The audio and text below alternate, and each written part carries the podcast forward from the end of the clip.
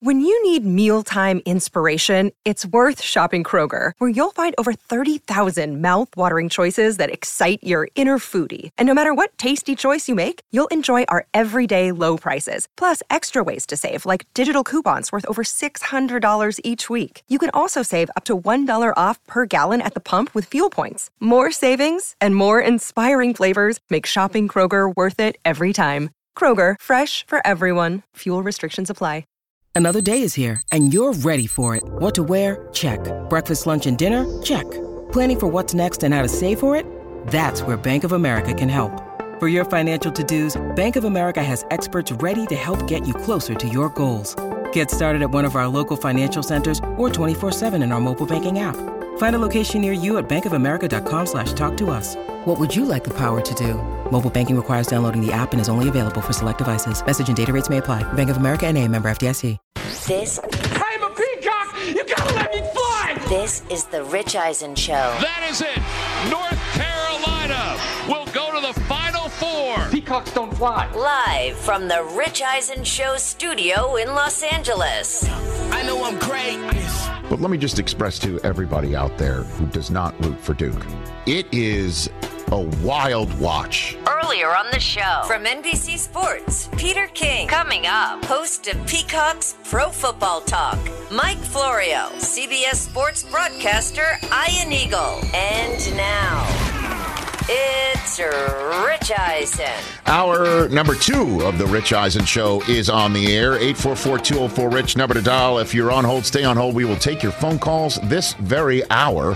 Overreaction Monday. Uh, TJ Jefferson, are you ready to commandeer that since Chris Brockman is uh, is uh, on the Outtanning himself somewhere? well, he's on the Mexican Riviera right now. I'm gonna do my best to hold up. You know, Brockman set the standard pretty high. with Okay, these, so. that'll be coming up. DJ Mikey D is in D's nuts. You're in your position. You are where you are right here on the Rich Eisen Show. Again, 844 Got a single 204 Rich is the number to dial here on the program. Uh, we just spoke with Peter King. Mm-hmm.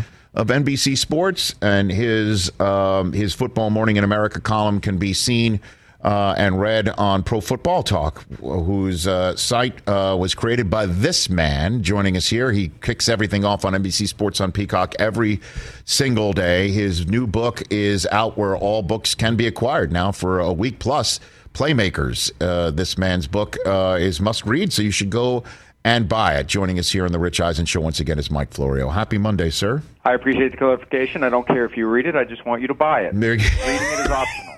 Buying it is mandatory. Thank you. Well, uh, you know what? I, I uh, on Friday, it's when I reached out to you um, because I, I needed uh, somebody who can understand the legal aspect of everything with Deshaun Watson. Now that a football team has not only um, acquired him, but gave him the best contract in the history of the National Football League in terms of guaranteed and guarantees and so on and so forth um, and and you with your knowledge of the NFL and also uh, legal world, perfect. Uh, and I appreciate you joining me here. So that's my preamble to basically start with the Browns on Friday said that their legal staff told them they could not uh, or should not reach out to any of Deshaun Watson's accusers because.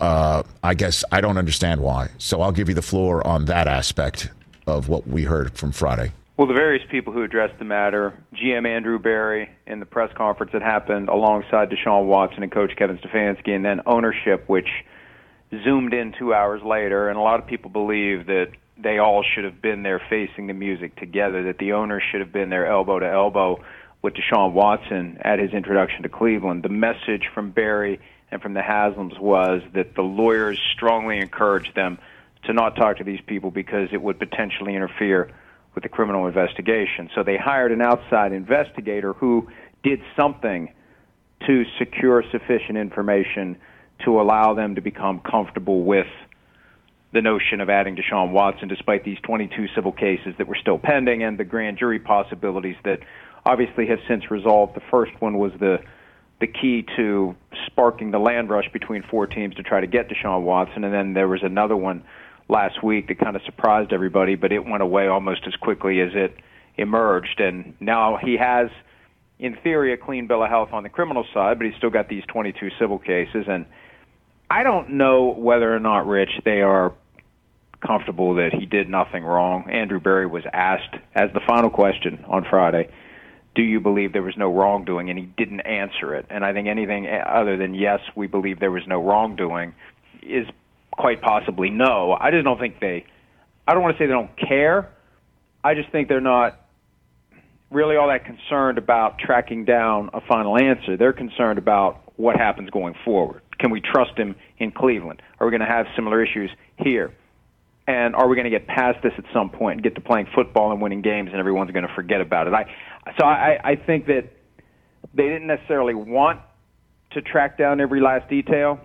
They just want to be comfortable that moving forward, it's not going to be something that they're going to have to deal with in Cleveland as it relates to potential new claims. But what about the legalese about they shouldn't contact, you know, and, and look into So a team says that they did their due diligence but didn't speak to anybody who says otherwise uh, about Watson makes no sense to me. And there's a legal reason for it? Well, one thing they could do is read the transcripts of the plaintiffs who have given sworn testimony within the confines of the civil actions. Now, not all of them have done that. So at some point you run out of material if the goal is to find out what every specific person says about Deshaun Watson, and then you have other resources available. Now, again, it all depends on how good the investigators are. You talk to people from the Houston Police Department. You talk to other people in the community. You talk to people who know these individuals who are making these claims against Deshaun Watson. You speak extensively to his team. And lawyer Rusty Hardin has been on record saying he thinks that all of the women are not telling the truth. Now, I don't think he's come out and said it's a conspiracy or whatever, and it's going to be very difficult to hold a conspiracy of 22 individuals together for one year plus if it is something like that. But you know, I, I just think at the end of the day, they made an assessment that he's got an issue in the civil justice system that he has to resolve. He's got an issue with the league that's going to result in a suspension at some point. But after all of that happens, we move forward with a franchise quarterback for at least the next decade, and we're fine making that bet. So that's why I think deep down, Rich, that's why I say they didn't care. And I don't mean that they are uncaring. I mean they just don't care about the details. He's not going to be charged criminally. He's got to work out these civil cases, and the best thing they could do is tell him just take some of this $230 million and settle the damn cases. They're doing this for the payoff, not for the short term. They understand there's going to be short term pain. They're dealing with it. I don't know that they properly estimated what they were going to be dealing with, but I think to get down to it, they just really didn't want to turn over every rock and find out everything and make their own judgment. Because if they had determined he had done something wrong, I still think they would have done the deal. They just want to know going forward can they trust him not to engage in the same behaviors again? Has he learned his lesson? That's the thing that I think they wanted to know. Mike Florio of uh, PFT Live on Peacock, uh, author of Playmakers, where all books are sold. Pro Football Talk here on the Rich Eisen Show. So moving forward with Watson, he says he has no intention of settling any of these cases. So does that mean that uh, you know week six, you know, big Thursday night game, Sunday night game, or what have you? Um, we could be getting ready for the game and somebody has a sit down interview and they're talking about it or, or, or, we find out more information about what happened. I mean, this is an open situation. It's not open and shut. So well, how Rich, does that work? Just a few weeks ago that Pete Carroll said he has no intention to trade Russell Wilson. And I don't say that flippantly. When we say no intention, intention changes. And I think part of this game, and, and I don't want to trivialize it, but there is a certain – gamesmanship to it when you're dealing with a lawyer who represents the 22 individuals who know that if the person who's been sued shows excessive urgency to settle the case, what happens? Price goes up. That's the way it works. People look at that and say, "Oh, I thought it was about justice and truth." And no, at a certain point, it's about how much are you going to pay me to settle this case, and how much is it worth to you to not have this cloud hanging over you, your employer, and your new NFL city. So if he says on Friday, I want to settle these cases, price goes up. So he tried to finesse it by saying no intention to settle, I want to clear my name.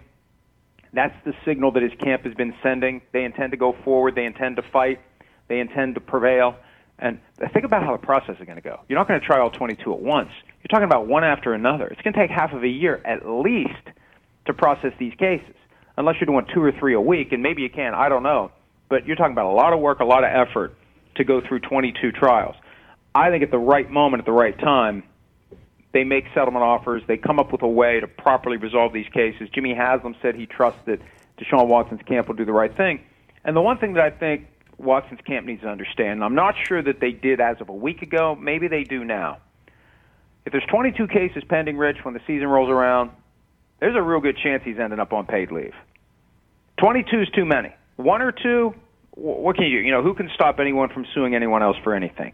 You get to 22, you're at the point where something happened that shouldn't have happened here, and we're not like, going to let this guy play until these cases are resolved. So, Hmm. you know, to the extent that he thinks he's going to get suspended six games and everything's going to be fine, he may not play for a full year.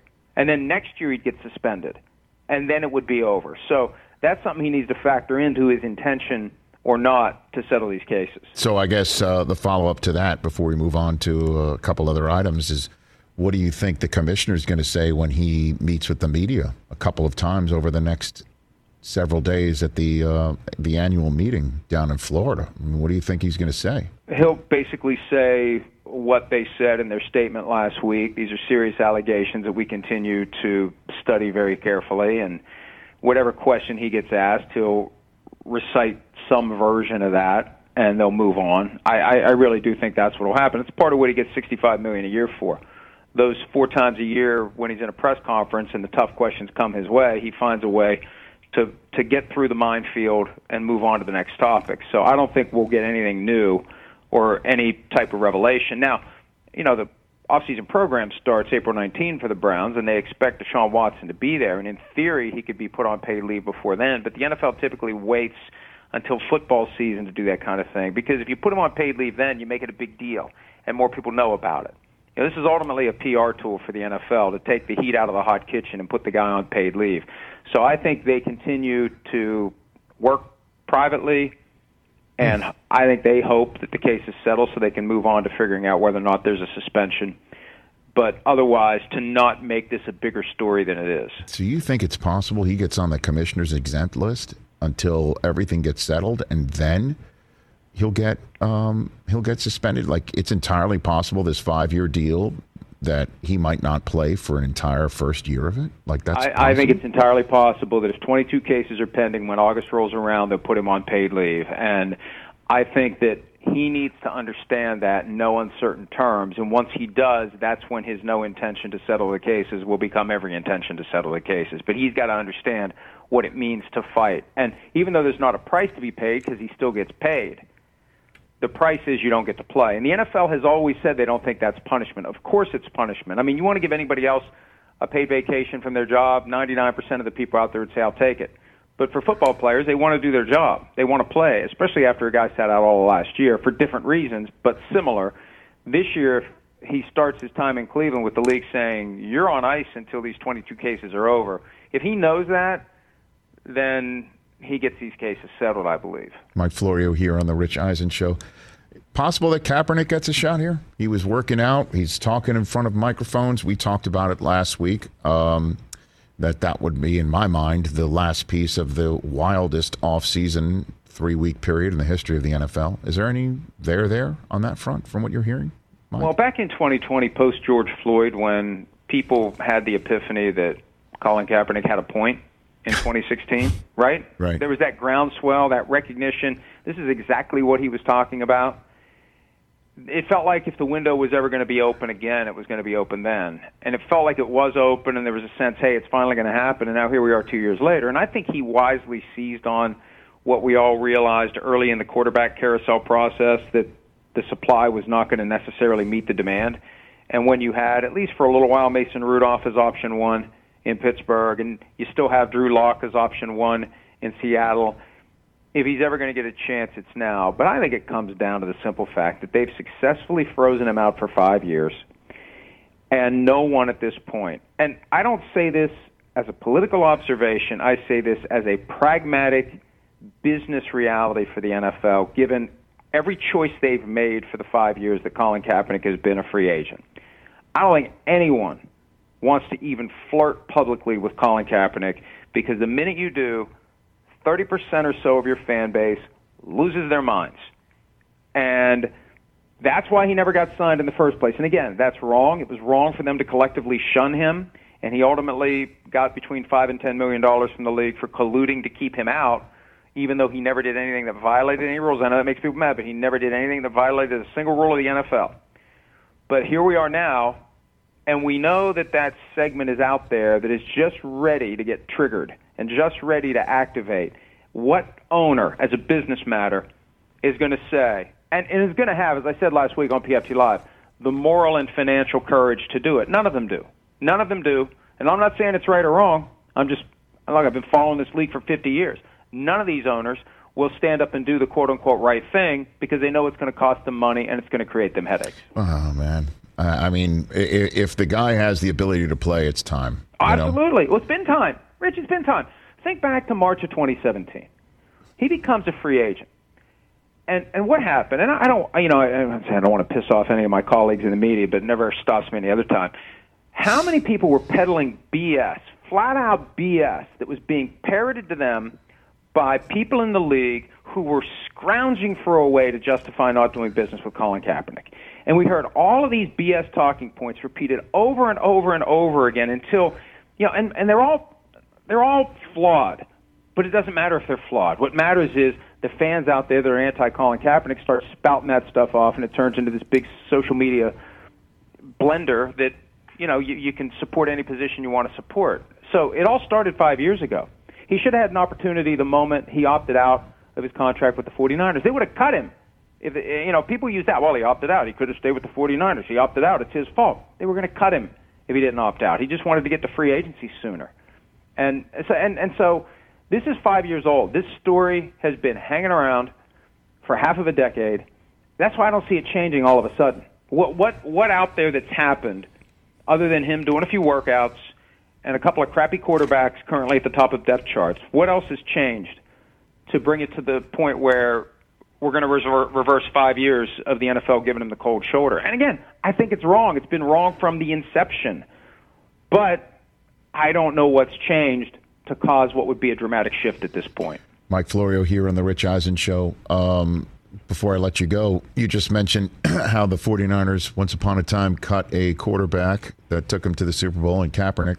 Is that the option in front of them about Jimmy G right now? How come?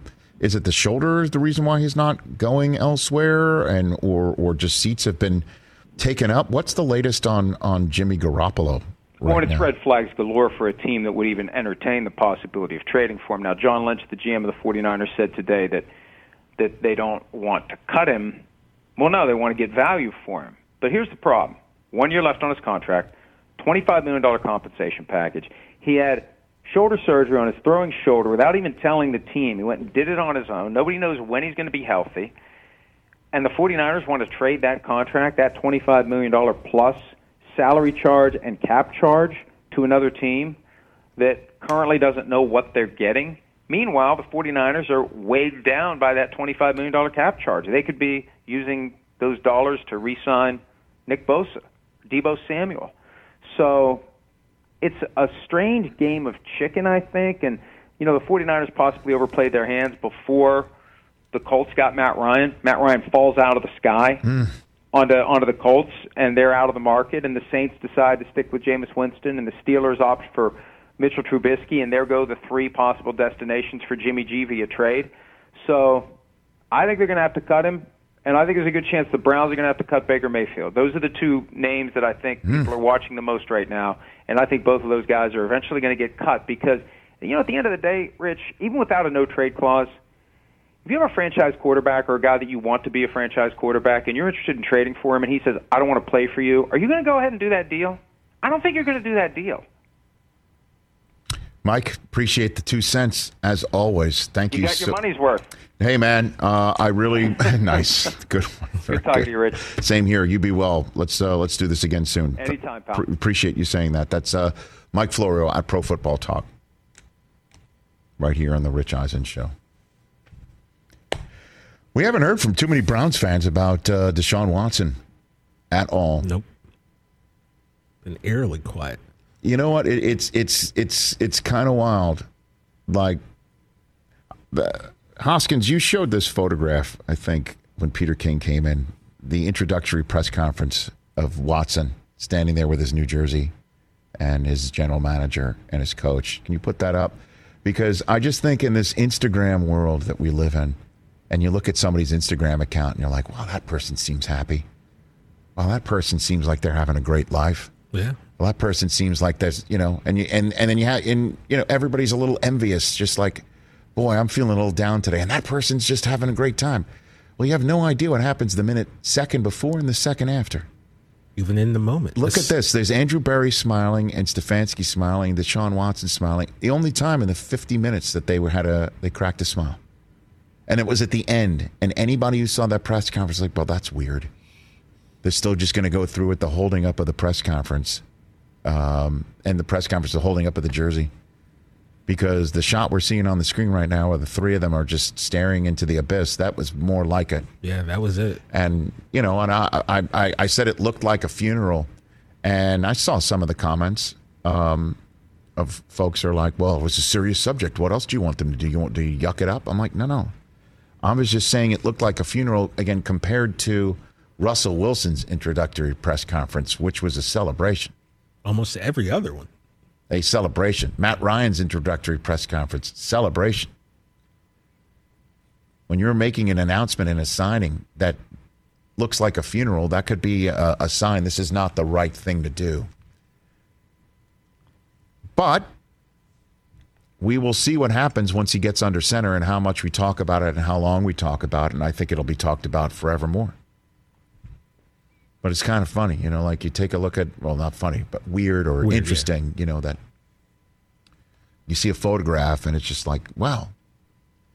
Like if we had shown you that photograph about a year ago, it's like, wow, the Browns got Deshaun Watson. That's incredible. And look how much the what a what a day that must have been for Browns fans, and what a day must that have been for for Watson. you know, and Watson and Stefanski. And that organization. Instead, it's just it was an absolute funeral. Like Rod Stewart said, man, every picture tells a story, don't it? And it's the one other thing to keep in mind as this moves forward in the NFL. Keep in mind. And if I'm a Cardinal fan waiting to hear and you're nervous about the way Kyler Murray feels about you, and he came out last week at an appearance and said, I'm a Cardinal, mm-hmm. and so on and so forth. And but whatever was happening that caused him to restore his Instagram account as full on archive, all of his archived photos. And whatever might be happening to make him feel like I, I'm happy to go about and talk about it, me being a Cardinal and everything like that. Whatever might have been happening between his agent and the front office and the parameters being discussed, hammering out the framework of a deal. That framework got torn down, got destroyed Yep. by the tornado that was 230 million guaranteed dollars bestowed to somebody with 22 civil cases. And you could sit here and say, you could even be the one to say this is untrue and Watson is being unfairly pilloried. You could absolutely say that. You might be, you know, looking for a chorus to say it with you, but you can easily say that. When it comes down to it, though, that's the reality of the situation. And the Browns said, here's the contract, there's the dotted line, 230 million guaranteed dollars. We are going to put an escrow check for 180 some odd million bucks in the bank come next year, and we're going to put all that scratch in the bank for you.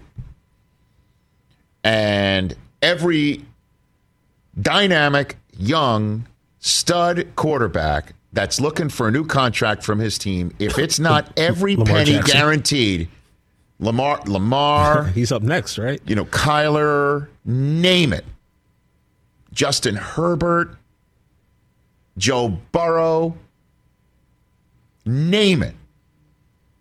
If any of the young quarterbacks from last year have a huge quantum leap in year two, if it's Mac Jones, if it's Trevor Lawrence, if it's Zach Wilson, Justin Fields, okay, any of them, they will already be saying their their their agent will already be sitting there saying if every penny isn't guaranteed, we've got a problem.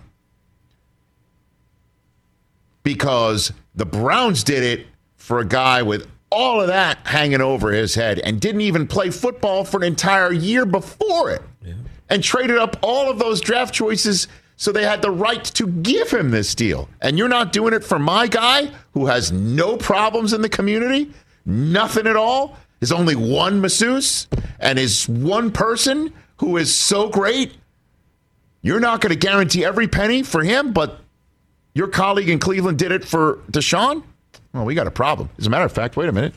Let me bust out the stationery and send out a, a whole treatise about it to the community. That's happening right now, Most potentially definitely. in Arizona. It's all behind the scenes, but whatever framework might have even been an idea of what potentially hammered out whatever numbers kind of got thrown around just as an opening volley Better throw some new numbers. over in the same way that Tyreek Hill's contract with the Chiefs apparently was over the minute Davante Adams signed for all that mm-hmm. cash in Vegas. Let's take a break. When we come back, we'll have some overreaction Monday conversation or your phone calls. Some people have been hanging on forever in a day. We'll do that when we come back here on The Rich Eisen Show. Let's talk O'Reilly Auto Parts, people, or as you might know from their jingle, O O O O'Reilly Auto Parts. They're in the business of keeping your car on the road. O'Reilly Auto Parts offers friendly, helpful service and the parts knowledge you need for all your maintenance and repairs because you know when you need your car fixed, you need somebody who knows what they're talking about and is helpful, has a smile on their face, and gets you back on the road. They've got thousands of parts and accessories in stock, either in store or online, so you never have to worry if you're in a jam. The team at O'Reilly Auto Parts can test your battery for free in or out of your car. If it needs to be replaced, they'll help you just find the right battery for your vehicle. Need your windshield wipers replaced, a brake light fix, or a quick service? They'll help you find the right part or point you to the nearest local repair shop for help. Whether you're a car aficionado or an auto novice, you will find the employees at O'Reilly Auto Parts knowledgeable, helpful, and the best of all, friendly. Stop by O'Reilly Auto Parts today or visit us at o'reillyauto.com slash Eisen. That's o'reillyauto.com slash Eisen. What's up, everyone? It's Reality Steve, your number one source for all things Bachelor Nation and reality TV. Every day, I'm giving you the behind the scenes juice and your info on all your Bachelor Nation stories, and also interviewing some of your favorite reality stars. My name has been synonymous with spoilers, but I'm so much more than that. Give me a listen. The Reality Steve Podcast, part of the Believe Network. Just search B L E A V on YouTube or wherever you listen. Back here in our terrestrial radio outfit talking about Devin Booker's MVP um, bona fides. Uh, one other thing too, man, you know, is is you know to talk about our um, what the MVP race would be, and the two the two top candidates are, are were in that game, right? Would you say? I'd have to say so. Would would Mor- does Morant? See, I haven't heard you know a lot of chatter about him being an MVP, but I mean you got to look at a top seeded team. But the Celtics are, you know, sitting atop. Oh, by the Sitting way, and on yeah. tomorrow's program, um, the man who's playing Red Auerbach in Winning Time, Michael Chiklis, will be here in studio, and Brockman's going to miss him. Winning time was very good last night. One thing, one thing I, I, I will say this about Brockman, who's not here. So let's talk about him.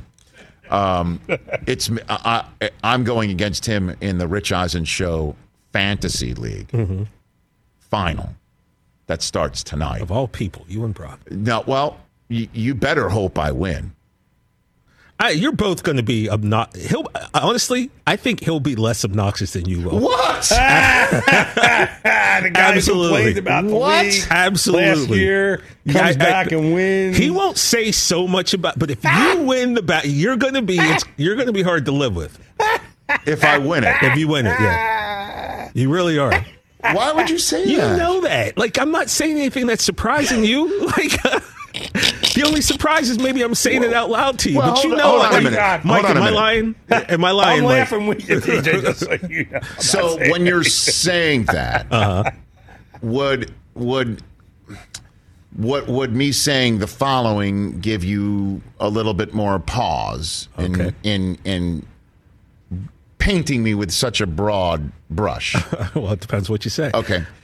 Is that I would be worse off than Brockman, but at least I talk about what I care about and I don't act like too cool for school like Chris does. Like you know he wants to win, but he acts like you keep talking about it more than I do, and you know You are absolutely you hit you the know nail at on the head least there. at least I'm upfront about it. You slapped the crap out of that take. Yes, you did. Okay. Yeah. You know. Are we Well, getting I'm, a a, I'm a trophy for protector. I'm a protector. protector. So, so that said, if you feel that way about me, Uh-huh. I will just walk through the front door and tell you what it would look like if I win this league. Please do. Certainly, if you didn't even make the playoffs, I did not. I just Thanks, beat Zion. Rich Eisen show call screener, although in a very, very tight spandex to use a uh, spandex tight to use a Stuart Scott phrase. Mm-hmm. Um, uh, spandex tight victory. I just beat Rich Eisen show call screener Adam Chudwin. And if I beat Brockman in the final, because I beat Chudwin to make the final, and I beat Brockman in the final, I will be more than happy Oh, to make myself available as a guest on the Rich Eisen show basketball podcast. I knew halfway through that was no, coming. I'm more than happy Yeah, to make myself to available. you. We'd love to have you as our first guest. Sure. What, what, what better guest than I know that? you just- guys, you, you guys are doing an excellent job talking about basketball. Thank you, thank you. But if you'd want like a bona fide expert See what I'm saying, Mike? to appear on the pod, I will readily make myself available to you. You know what I find interesting? No. That, you know, we're not talking about the Rich Eisen Show uh, NCAA tournament bracket right now. Well, you're winning that big Yeah, time. You're well, crushing it because you chose 1034 Duke. the first time we uh, bothered to mention that. Well, because you because you chose Duke. Well, and everybody else chose everybody who's out. Because I, knew what I was talking about. So, uh, what's worse, me winning the the the fantasy league Mm-hmm. or Duke winning it all and having to hear it from you? Probably Duke winning it all because I already have a speech. Dude, you chose up, so- Virginia Tech. Yeah, that was just. But you got the rest of it right. got the rest of it. Three Final Four teams. Correct. I could have just. I could have been a chalk guy, but that's never fun. Let's go to sideline Mike in Atlanta. That's line one, Mikey. Line one. DJ Mikey D. What's up, sir? How you been? I've been well, gentlemen. Ah, Del Tufo's at work. Great, but Brockman's not here. Okay? It's you know what I mean. We're trying, and, and Mikey Mikey's heading out uh, for parts unknown tomorrow, so uh, it's all good. Sideline Mike, just know that Tony Stark is always here. Now, I- I'm, I'm notice I'm not yelling. I'm not, you know, in, in full throat. Okay. Guys, when I tell you, Rich, I did not want to see Duke again, brother. After my Tar Heels, you know, just basically rained on the parade, and these guys have gotten it together over the last two weeks, and they're playing better than anybody in the country. And I, I heard a guy, um, my main man, Mr. Metcalf, say after Shevsky told everybody to shut up be quiet, that the season is not over. And if they mess around and win this national championship, the season is not over. It's going to be on a black background with ellipses, and that's going to be a 30 for 30 that the four letter network is going to jam down our throat. With that being said, notice I'm starting to yell now. That's it. Uh, uh, Villanova is going to beat Duke, baby, if we don't close the deal. Just understand that. I don't know. I don't know. Sideline Mike is that they're look because I've I've I've watched a lot of Villanova um, because um, because I was waiting to see if Ohio State would make it to the Sweet 16 and make it a Michigan Ohio State Oh, Sweet oh, 16 game. The, the, the little 10? The No, little 10? no, I, you know, no, I was correct. I understand what you're saying that the Big Ten had nine teams in it and none of them made the Elite We're- Eight. we're I, I get. B, Rich. We're lowercase b. I understand that. So uh, I was watching Villanova play Ohio State um, Yeah. because I was, like I said, hoping to see Ohio State play Michigan, but you know they fell short. Um, And then I watched Michigan obviously lose to Villanova, and then saw what Villanova did to make. Um, you know the final four Right now. right and so but but they play six they don't have a very deep bench and they lost No, their don't. second their their second best scorer now obviously you, you can't discount jay wright I appreciate the call, sideline Mike, but good luck to your you call back later in the week. Let's talk a little bit more. You know, I, I do want to say this. You know, that kid Gillespie on Villanova, Oh yeah, yeah. you know, and I kind of had my fun saying that the uh, Villanova Wildcats just, you know, keep on finding out of Central Casting, you know, somebody who looks like they they're related to Tony Danza, right? Yeah. Donte DiVincenzo, and now Connor Gillespie, Uh-huh. right? Um, Gillespie once the game ended, once Villanova, it wasn't really much in doubt, you know, towards the end against Houston. But once the game was over, Gillespie went right up to Moore at the end of the bench and sat down with him. I saw that. Okay. And the team celebrated around him. And then when the net cutting was going down and they got more, you know, involved in that, but when the hats came out, Gillespie went back to Moore and made sure that he was not being just left to the side, that lost amongst the moment that they were all trying to get to, which was the Final Four. That is the ultimate, ultimate personification of great teammate, Yeah. human leader, and the brotherhood of of of man and and team. And that was amazing. It wasn't lost on me. I I, I thought like that was amazing. I And- noticed that, and I noticed Coach Wright also seeking Justin out as you know after I think Jay had cut or right before he went up there, he found him, gave him a big hug. You know, I, I, I will counsel this to CBS and Turner and everybody else. Cut that into one shining moment. That's a that's a moment that should be in there too, no doubt. because it's not just about the, you know, on court stuff. I just wanted to throw that out there. Yeah, that was a cool moment to to see. All right, uh, we will take a break and take more of your phone calls in a moment. And there is um, something that uh, a- foot on the quarterback front, appears to me, based on what one of the coaches in the uh, NFC had to say at the owners' meeting today. I'll put more meat on those bones. Hour number three, Iron Eagle and Overreaction Monday coming up.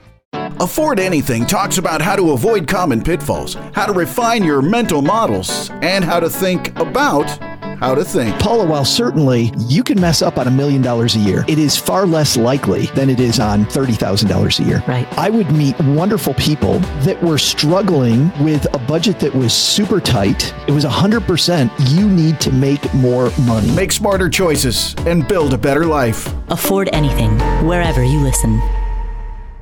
Back here in our terrestrial radio outfit, I still can't believe Will Smith hit Chris Rock on live international television in the front of the entire Oscars show. auditorium. It's just absolutely Just one of those weird and things. it, we man. will ne- it will never ever ever go away for both men and for the ceremony. And like you said about Ever. about Questlove, like that's someone you think of immediately. Probably everything that happened after that, right? You're just kind of like the air was taken out of the room. I have Out you know of the room. I have friends who were in that room, and they were basically. Have you like- called your friends yet to to find out what their take on it? Because I've had I've spoken to people who were in that room too, and they said it was insane. Yeah, I got The word text- that was used was insane. I had a text at like 1:48 last night. I was already in bed, but it was just like, man, that was blanked up. Yeah, yeah. And I got I got a text from a friend uh, who's like in peop, who, you know, in in this industry, Mm-hmm. And and people wonder wh- how uh, folks Hollywood wonders why folks uh, across America think they're they're nuts and insane or difficult to like. Well, let me put it this way, right? You know, anyone who lives in anywhere and has been to a bar and has had one or five too many beers has been in a situation where you've wanted to probably slap someone and they went ahead and did it. So uh, I'm saying the people that Look, thinking they're Hollywood people are weird this is- have probably done it. This is weird though. This, This is, is- this is out of character for these two. Like like I said at the beginning of the show, I made a joke. I was like, if you just said someone would have gotten slapped at the Oscars and 50 Cent wasn't involved, like that's just that's trying to be funny. But like I'm, uh, I'm still having a hard time. Like the New York Post headline Thinking was this off real. the charts, like an all timer. Oh, yeah. Yeah, uh, we'll pop it up there. Best smacked her. Finally, course, Oscars are a smash hit. Will Smith loses it over Jada joke slaps Chris Rock. And again, like what there's the so many Oscars people that think this unfortunately is fake. the Oscars unfortunately has become the only moments you talk about are the S show moments Yeah. where, you know, Warren Beatty and Faye Dunaway read off the wrong name and then they don't have a host at all. Then, you know, last year, whatever that was, now we're talking about Yes. the bet and then and then he won the award for best actor and talked about how I guess he's still in the role of, Of- Richard I mean, I- Williams as a protector, of Protector, a yeah. family and apologized to everyone but Chris Rock. That's method acting. And right again, for whatever you want to say about the joke, and it was stupid. Okay, the joke is I don't feel the joke was that bad, to be honest with you. dude. If she has a problem, Yeah, and granted, and that's true, but I, I again, I don't know that this was as we and said. there's also a history. Like I think he, he Yeah, made a joke at her ago. at her Yeah. expense a long time ago, 2016 And at so the Oscars. you know, but Will Smith laughed at it. Yeah, but Rich, it's like you've ever been in those situations where either you get really uncomfortable or nervous. Sometimes Of course, your laughter no, I, comes no, out. I, so, I, I understand you know, that. but- That's what that is. But he's laughing at it, and then he realized, okay, my wife's not terribly happy about it, or he may have realized, wait a minute, did he just say that? And then he feels compelled to get up and hit him. yeah, that he was hit him. He hit him. Let me rephrase. Let me let me rephrase that. He hit him. It's not just he hit him though, guys. This is much bigger. This this is Will Smith and Chris Rock. Rock, These aren't two like jabronis. These aren't two Yeah. B actors. These are this is like top of the pyramid. This is But top of the food also, chain. like I said this is like if Tom Cruise got up and smacked Will Ferrell. Like this, you know, this is this is hard to to wrap my head around, man. It really is. Again, it's a comedian making a joke, and if you have a problem with it because you think your wife has been disrespected, you go find him afterwards, and you handle you handle your business there in front of the whole world like that, and What's it, tripping will- it will out? be I it mean- will be discussed and, and and again every comedian around this country and on Twitter Oh, yeah, right. is all up in arms Mm-hmm. because you've got to take risks as a comedian. Absolutely. Well, I mean, I, I still can't believe that happened. Well, The crazy thing to me is all the people on social media who are still convinced that it was staged. Oh, well, I thought let me just tell no, no, but what, third what, when would you, what could No, no, you offer Will Smith and Chris, like we, monetarily? They're uh, status no, no. wise, they're already, like I said, Yeah. they're already top of the food chain. There's And nothing you could offer them. And people say for just that. ratings. Again, the show was almost over. they dumped out of the broadcast Yes. visually and audio wise for clear seconds and then when they came back on chris rock Was confused. was confused i mean like Just got the crap his head was spinning potentially literally and then absolutely figuratively like he had to realize i just got hit by will smith in front of this entire auditorium Mm-hmm. and and you could see he was discombobulated. And this is a guy who's probably been there and done that live for everything except this moment. You're not prepared for somebody to, you know, give you his thoughts on the tastefulness of your joke and the direction of his wife in real time with his open right hand. Especially a joke know? that wasn't written. You could tell it was I just kind of like said as he was saying his jokes. Still can't believe it. Yeah, it was that it was bad. Okay, back to a little bit of football here. So at the uh, at the owners meeting that's going down right now in um, in South Florida, every coach is talking. It seems even Belichick spoke today. Didn't give very much about uh, anything except he said that Matt Patricia will be heavily involved in the offense on his team, and Joe Judge is back, so everyone's back. Everyone's trying to figure out how you're going to, you know, fill in for Josh McDaniels, and you're not going to get any answers from Bill. I mean, that's just not going to happen on that Right. front. Lucky showed up. But one soundbite that leapt to my attention Pete Carroll saying that they're quote unquote still working on their quarterback situation. What does that mean? And I'm wondering if that means waiting for the Browns to eat a whole bunch of Baker Mayfield's salary. I'm wondering if that means a draft pick, or I'm wondering if that could possibly mean waiting for the 49ers to cut Jimmy Garoppolo and keep him in the NFC West hmm. and see if a coach who has been accused of not letting his quarterback cook and wants to run it and run it and run it and play defense will take the quarterback who once upon a time did exactly that in getting his team from that division to the Super Bowl. Hmm. I'm wondering if any of the above is what we're talking about right now. Because I know no, every Seahawk fan I know still can't believe that Drew Lock could be the guy who they're going to place their bet on for 2022 in a division where, you know, you'd think the Seahawks with Drew Lock would be way deep down in the dungeon of that division because I believe in Trey Lance. But I just wonder if the Seahawks quarterback situation might also be another former 49er quarterback in Kaepernick. Mm-hmm. I keep on coming back to that, thinking that that would be a place where I think Seattle would be a good town for Kaepernick to get that opportunity if they are so inclined. What does still working on it mean? And I haven't seen Kaepernick, but on film, if I had my druthers, if I'm a Seahawk fan, if I'm rooting for one, I'd want Baker Mayfield. Chip on his shoulder, come on in. Let's go. If Kaepernick can still play significant level of football, I'd take him. He knows the division. You want to make a splash with Russ out of town?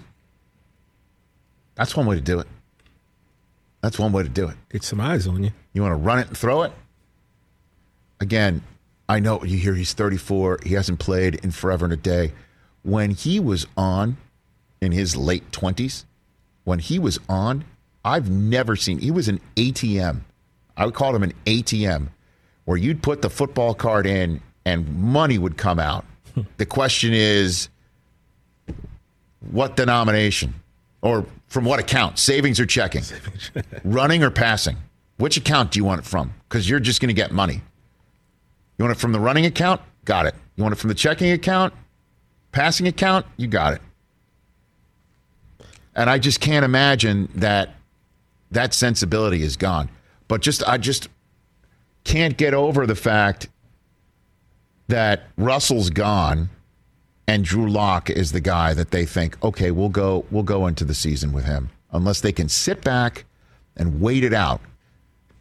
Because at some point Baker Mayfield, it will be hard to keep him around. And the coach today, Stefanski, said he wanted done sooner rather than later. I think it's a dollars and cents issue. Hour three, Iron Eagle coming up. Still here on Peacock. Let's go to um, um, Chris in Missouri. You're here on the program. What's up, Chris? Hey, Rick, thanks for taking my call. You got it. know, um, the goal of overtime is to end the game quickly and fairly. And I know earlier in the show, one of your worries was that the team who won the coin toss would defer. But what if there was a rule that said however long it takes the first team to score, that's how long the second team has to score, or the game's over? No, and I, and I heard that another another idea was however many plays it took.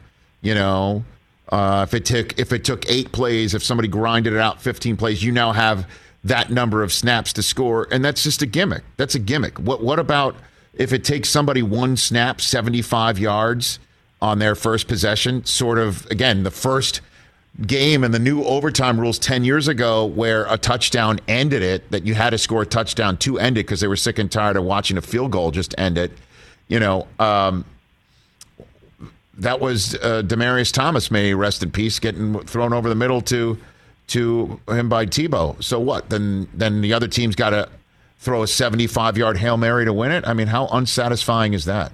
I don't like that at all To be honest well, with you. didn't- you, didn't- you said that you liked the game that just ends with one touchdown if it's one possession. to kind of leave it as it is. So that would hypothetically be that play of just leaving it as it is. The one play hail mary, I don't think would happen too often. But I No, I know, and, and I know it's it's a, it's a rarity. But thanks for the call. I appreciate it. Again, the owners are just not going to go. f- They're not going to go for anything they think is gimmicky. They're just not going to do it. Yeah. And that's a gimmick. The two point conversion thing that Vrabel's throwing out there is a gimmick. They're not going to go for that. They'll just, you know, they might just say, let's screw it. Both teams touch it and we'll see how it works out. But they, I I would suggest they, um, they try it out during the regular season because to just try this on for size in a win or go home game for Yeah, the first time is just going to be rife with all sorts of holy heck. That You mean try it out in the preseason? Or no, try it out in the mm-hmm. regular mm-hmm. season. Do it. Let's do it. Let's go. If you're going to do it, just do it. Don't just say wait for the playoffs and then all of a sudden it's different between the playoffs and the regular season and you're seeing the unintended consequences for the first time in the playoffs. I think that's a problem.